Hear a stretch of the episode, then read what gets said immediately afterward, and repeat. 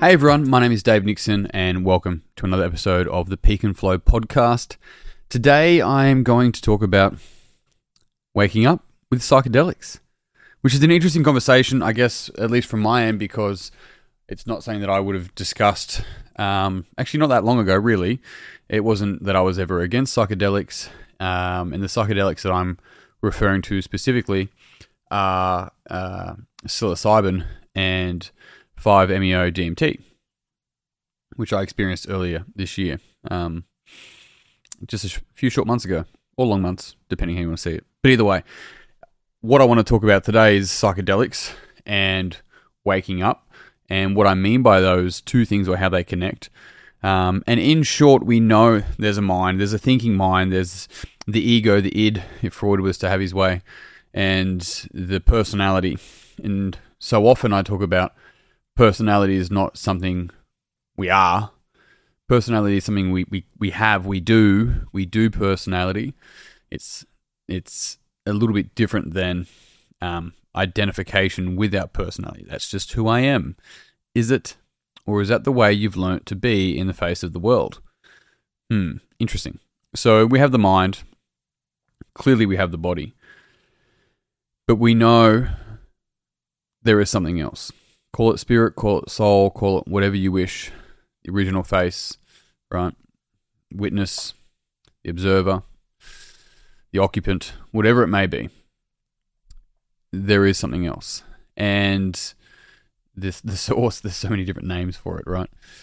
Um, and really what I what I mean when I talk about waking up is it's actually leaning on Ken Wilber's work of waking up, growing up, cleaning up, and showing up. Now, waking up is waking up to not to spirituality, but to understanding spirit, to being connected to spirit, to be to, to be to be spirit, to see as spirit.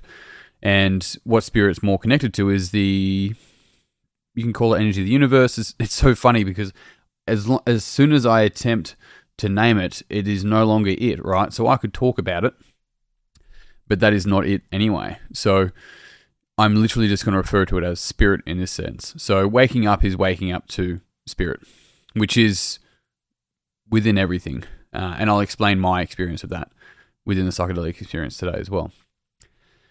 Then we have growing up. Now, growing up is psychological. It's maturing. It's adult development, uh, subject object theory, and Kegan's work. And so, this maturation that we have within our psychological realm allows us to not only mature as into to grow and develop and, and have a, a broader perspective of reality, but to also heal the pains or heal the hurts of the past so that we don't have these switch points or trigger points that keep us to reacting to certain situations as a younger version of ourselves. And so it's so easy to think reacting is angry or reacting is um, some sort of uh, outburst. Where in reality, reacting can be going silent. Reacting could be choosing to stay home instead of going out. Reacting could be going out instead of choosing to stay home.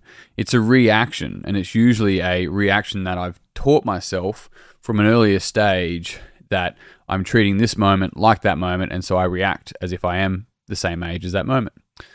And growing up allows us to start to see through the reasons why we do this and gain flexibility in our choice and and build a a, a greater inclusive worldview. And when I say inclusive, what I'm referring to is the ability to include multiple perspectives and multiple facets within what we can see, our, our viewpoint, our vantage.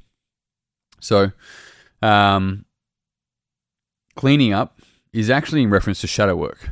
Now, this is another deep, messy, murky conversation around shadow work, but shadow is really seen and shown to us when we see things in other people that we don't like, and it's usually a projection of shadow of what we don't allow within ourselves. Um, it's a little bit more complicated than that in nuance, but in simpler ver- in the simpler version of it, it's understanding that our shadow is fundamentally projected as something that we reject within ourselves. So, commonly, what we project, we can reject, um, is a way you could perceive it. And then showing up. And showing up is literally how we're showing up to meet the moment. And hence, where so much of my programs and lessons and education and so forth are associated with meeting the moment. It's how we're waking up, growing up, cleaning up to show up to every single moment and bringing the most mature version of ourselves to that moment. Now, Wilber's work was introduced to me by the Coach Room. The Coach Room is still a big influence on me throughout all my learnings and educations and teachings. And the ability that I've had to be able to integrate a lot of my background training through training people and understanding the nervous system and understanding functional movement or movement in general or the physical body, uh, exposure, um, how people respond or react to certain things within a training setting has really been quite profound for me. Not just for me, but also the work that we do with our clients as well. So understanding how um, the way that we physically show up with our breath, our body, uh, obviously extending that to our nervous system, uh, and then how we make meaning and, and what really is our neuroception um, brings a, a greater level of self awareness in mind, body, and of course, spirit. And so, given all that, waking up with psychedelics is the topic for today, and really actually is my experience. Uh, I may get more people on in the future that do have a great deal to say um, with greater knowledge around psychedelics than myself. Um, this is coming from someone who I think I had a puff of a cigarette when I was about seven. And other than that, caffeine and alcohol were probably the only things that I really consumed outside of maybe a few Panadols. Even then, I think I've taken, um, I mean, taken anti-inflammatories at times, but uh, any form of like, um, what are they called? Antibiotics. I think I've done once. That's it. So it's uh, yeah, so the idea of psychedelics, I've never smoked a joint, never taken any form of party drugs, been around them, just never did it besides, like I said, alcohol. So moving into psychedelics was actually a brand new realm for me um, and something that I was ready to be ready with. So I was reserved with it, but at the same time, chose to go down that path to experience it. And I've got some really close dear friends of mine that have been in that space and been using, I'm going to call it plant medicine in many ways, um, for uh, quite some time. And so, with their gentle nudges, I found myself in the hands of a very experienced um, teacher, um, medicine person, so to speak. Um, and she was fantastic in facilitating my experience through both psilocybin and then two days later the 5-MeO DMT. Now, I'd been intrigued by psychedelics for some time, but it's really interesting because as I spoke to um, this woman and as I the work that I've done within growing up and learning about myself and learning why I might do particular things and my connection, I share connection to the source, right? Not knowing. I shared the story. I'm going to share my intents as well with the actual experiences, but I shared this story with her. Her name is Aisha. I shared I shared my, this story with Aisha when I was younger, um, and I'd never talked about it before, and I hadn't thought about it either. Well, really, but I remember I was in a family of six, and quite you know, um, abrasive fights with the parents. Not necessarily me. I was the youngest of four kids, three older sisters. And uh, at the age of eight, they split up. At the age of 10, I moved down the coast to live with my mum and her partner. I've shared this multiple times. He was quite violent and he was an alcoholic. Uh, my mum turned into being an alcoholic as well, high functioning. And um, in seeing all this stuff, I then found myself to be really quite lonely. I was I struggled. I, I could make friends and I was good at sport and all that sort of stuff, but I still struggled with relationships with friends at times. But what I also found was that in a few short years, I went from being in suburbia with being one of six in a family to being one of two in a rental uh, in a small country town um, with an emotionally absent mother. And so she had her own problems. She had her own difficulties. She had her own challenges. Whether she's ever dealt with them or not is another conversation. And I, I say that with all the compassion and love in the world. I'm aware of that. I don't I don't hold anything against it. She she did what she thought she could. Um, but either way, there I was as a 12 year old, 13 year old, pretty lonely with my dog Maud, Dingo Kelpie Cross. And I remember one time feeling exceptionally lonely, and I laid in the grass. I was in the backyard, had a big backyard, small little house on this block we we're renting. And I remember laying there, and uh, it was just a normal, you know, partly cloudy but beautiful day. And as I laid there, I this sort of feeling of loneliness, this feeling of being separate, I guess, or you know, somewhat being different, but being separate, not being accepted, um, was quite overwhelming. And in my ability to to deal with that, I as I laid in the grass looking up, it was on a little bit of a hill, so it wasn't directly you know flat looking up. It was almost kind of looking at the the distance to some degree.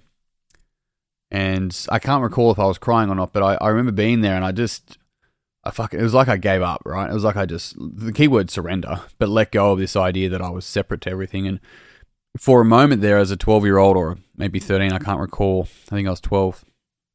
For a moment there I was connected to everything. I realized that I could never be lonely. Ever. I could never be lonely because I was literally part of everything that's ever existed. Now that was an experience I had. It was a state experience, but I almost a peak state experience. But I never didn't really conceptualize it. I've had plenty of difficulties in my twenties with being lonely and and made some really poor decisions, but the best I could at the time based on what I thought I knew. Um, but that was my first experience of really being connected to a source greater than my mind, right? Far greater than that.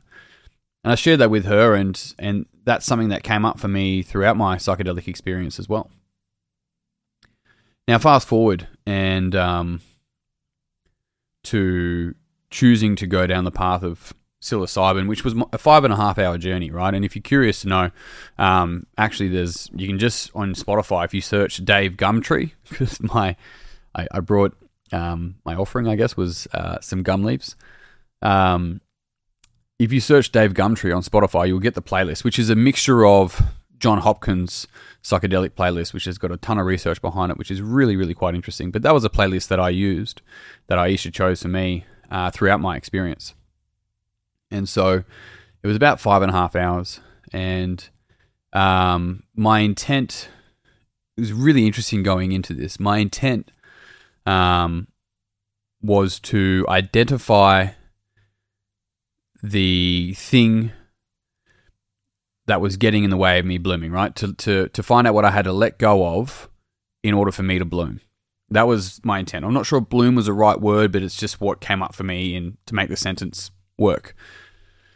And it was really interesting talking to a friend who also went through a very similar experience or th- through their own psychedelic, but completely different experience within a couple of weeks of each other. And uh, I, I, mentioned that to him. He goes, What was your intent? And I, I mentioned, I was like, it was to let go of whatever's stopping me from blooming. And he goes, Did you get that? And I said, I understood that I was holding on to an idea that I needed to let go. It was a really quite profound understanding for me because my psychedelic experience was like I was in a bobsled going through, legitimately going through space and time. Literally, space. It was the first time that I actually understood what space and time meant. In all of the space that exists within this world right now and universe, it was that, but through time. It was phenomenal. It was like there was this sort of 3D or 5D compass in my chest. And any slight turn, if in my bobsled, right, this is the easy way I could, or toboggan, that's what it was, a toboggan, not a bobsled. It was like I could go to anywhere at any time. It was really quite profound. Um, and so, one of the key things when it comes to psychedelics or waking up is that we will interpret our experience at the stage, the maturation, the stage of development that we're at, right?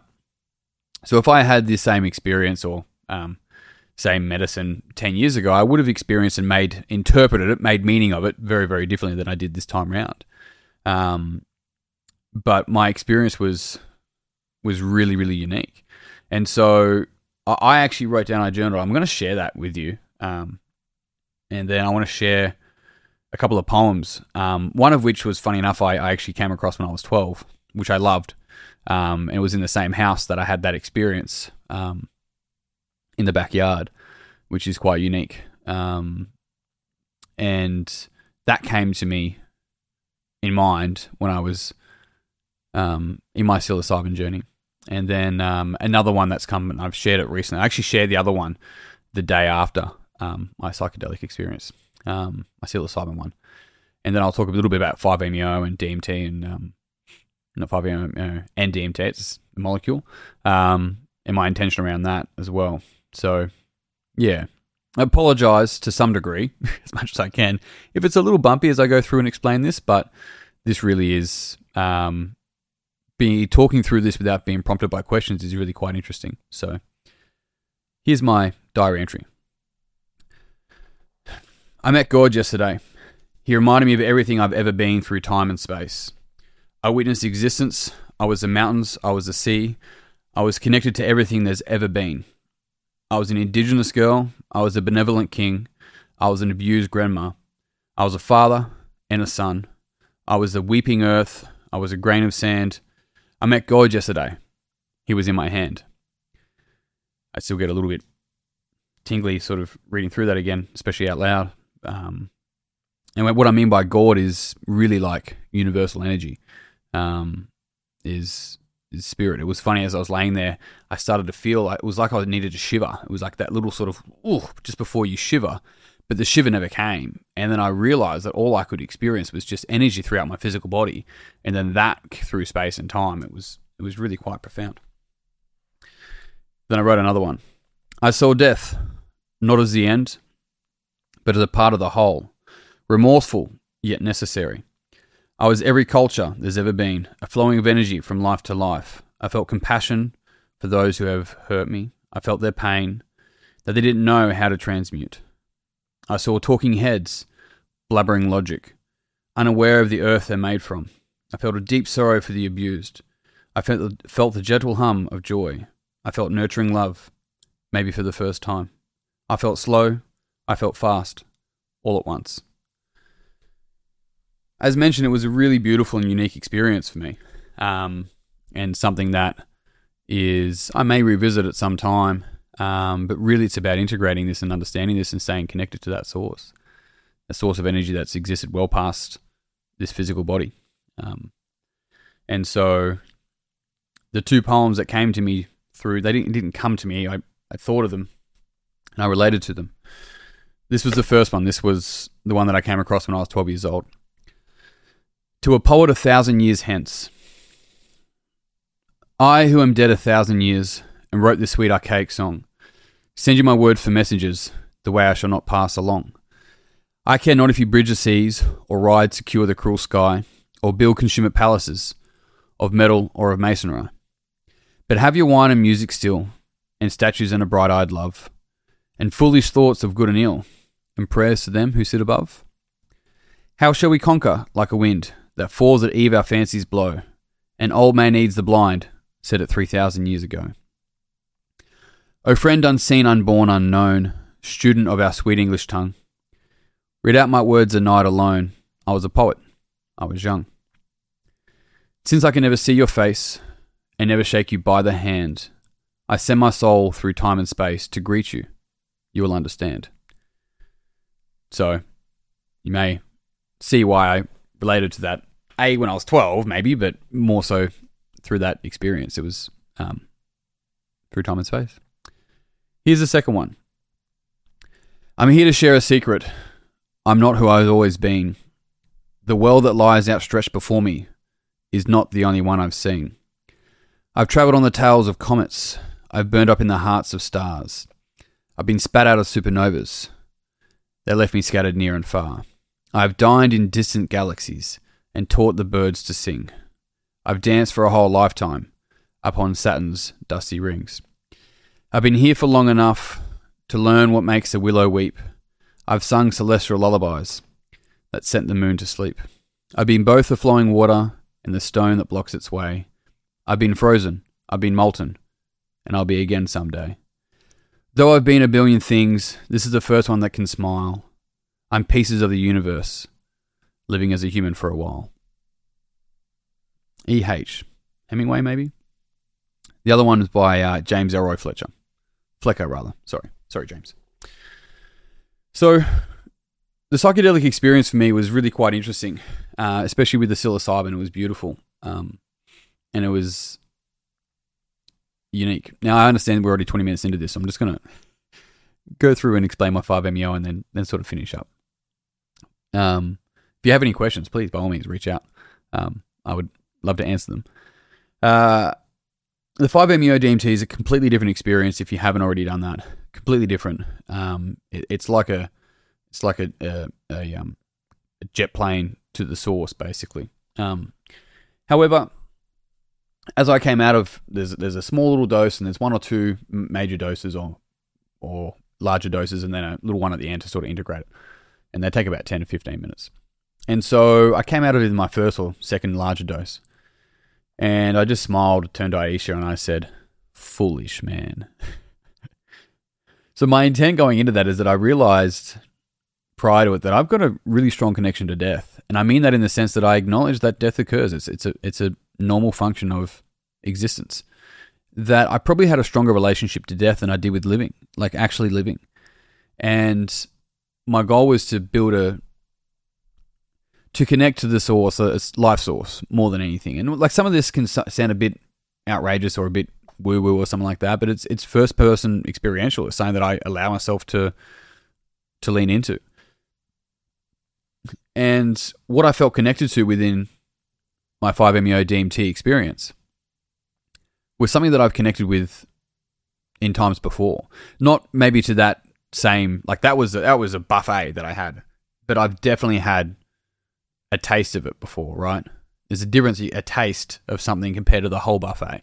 And the 5MEO just fucking shoved a buffet in my face. It was the old school pizza all you can eat, Pizza Hut all you can eat, as opposed to maybe a pizza pocket or even the smell of a pizza pocket or something along those lines. And so this idea of the foolish man was that I thought there was something else. I had tasted this before, but I'm like, surely this isn't it. And this is actually massively on the back of a massive discounting pattern that I ran for a very long time that showed up in many different facets of my life. But it was such an interesting and unique experience. Um, and what I found coming back out of that is, and this is the importance of integration, is that the busier that I allow myself to get with work or, you know, the societal systems that we live in, the less connected I am to that source the more connected I am to that source, the less stuff in the way, right? It's like the less lampshades over my light, the greater flexibility I have to deal with things um, and to to show up. And so this is an idea and, and, first person experience for me of being like, the more blended I am with my personality, the less it's me showing up, and the more it is is my personality. And I think I deserve better than that, and I think you do too. You deserve the best of me as I become the best of me. And on that note, team, I'm done. If you have any questions around this, please feel free to reach out. Otherwise, thanks for tuning in. If you found this podcast interesting, then please, by all means, share it with someone you think would also find it interesting. Otherwise, uh, you can find out everything you need to find out in my show notes books, retreats, courses, everything. On top of that, I'm done. Until next time, peace and pizza. I'll see you soon.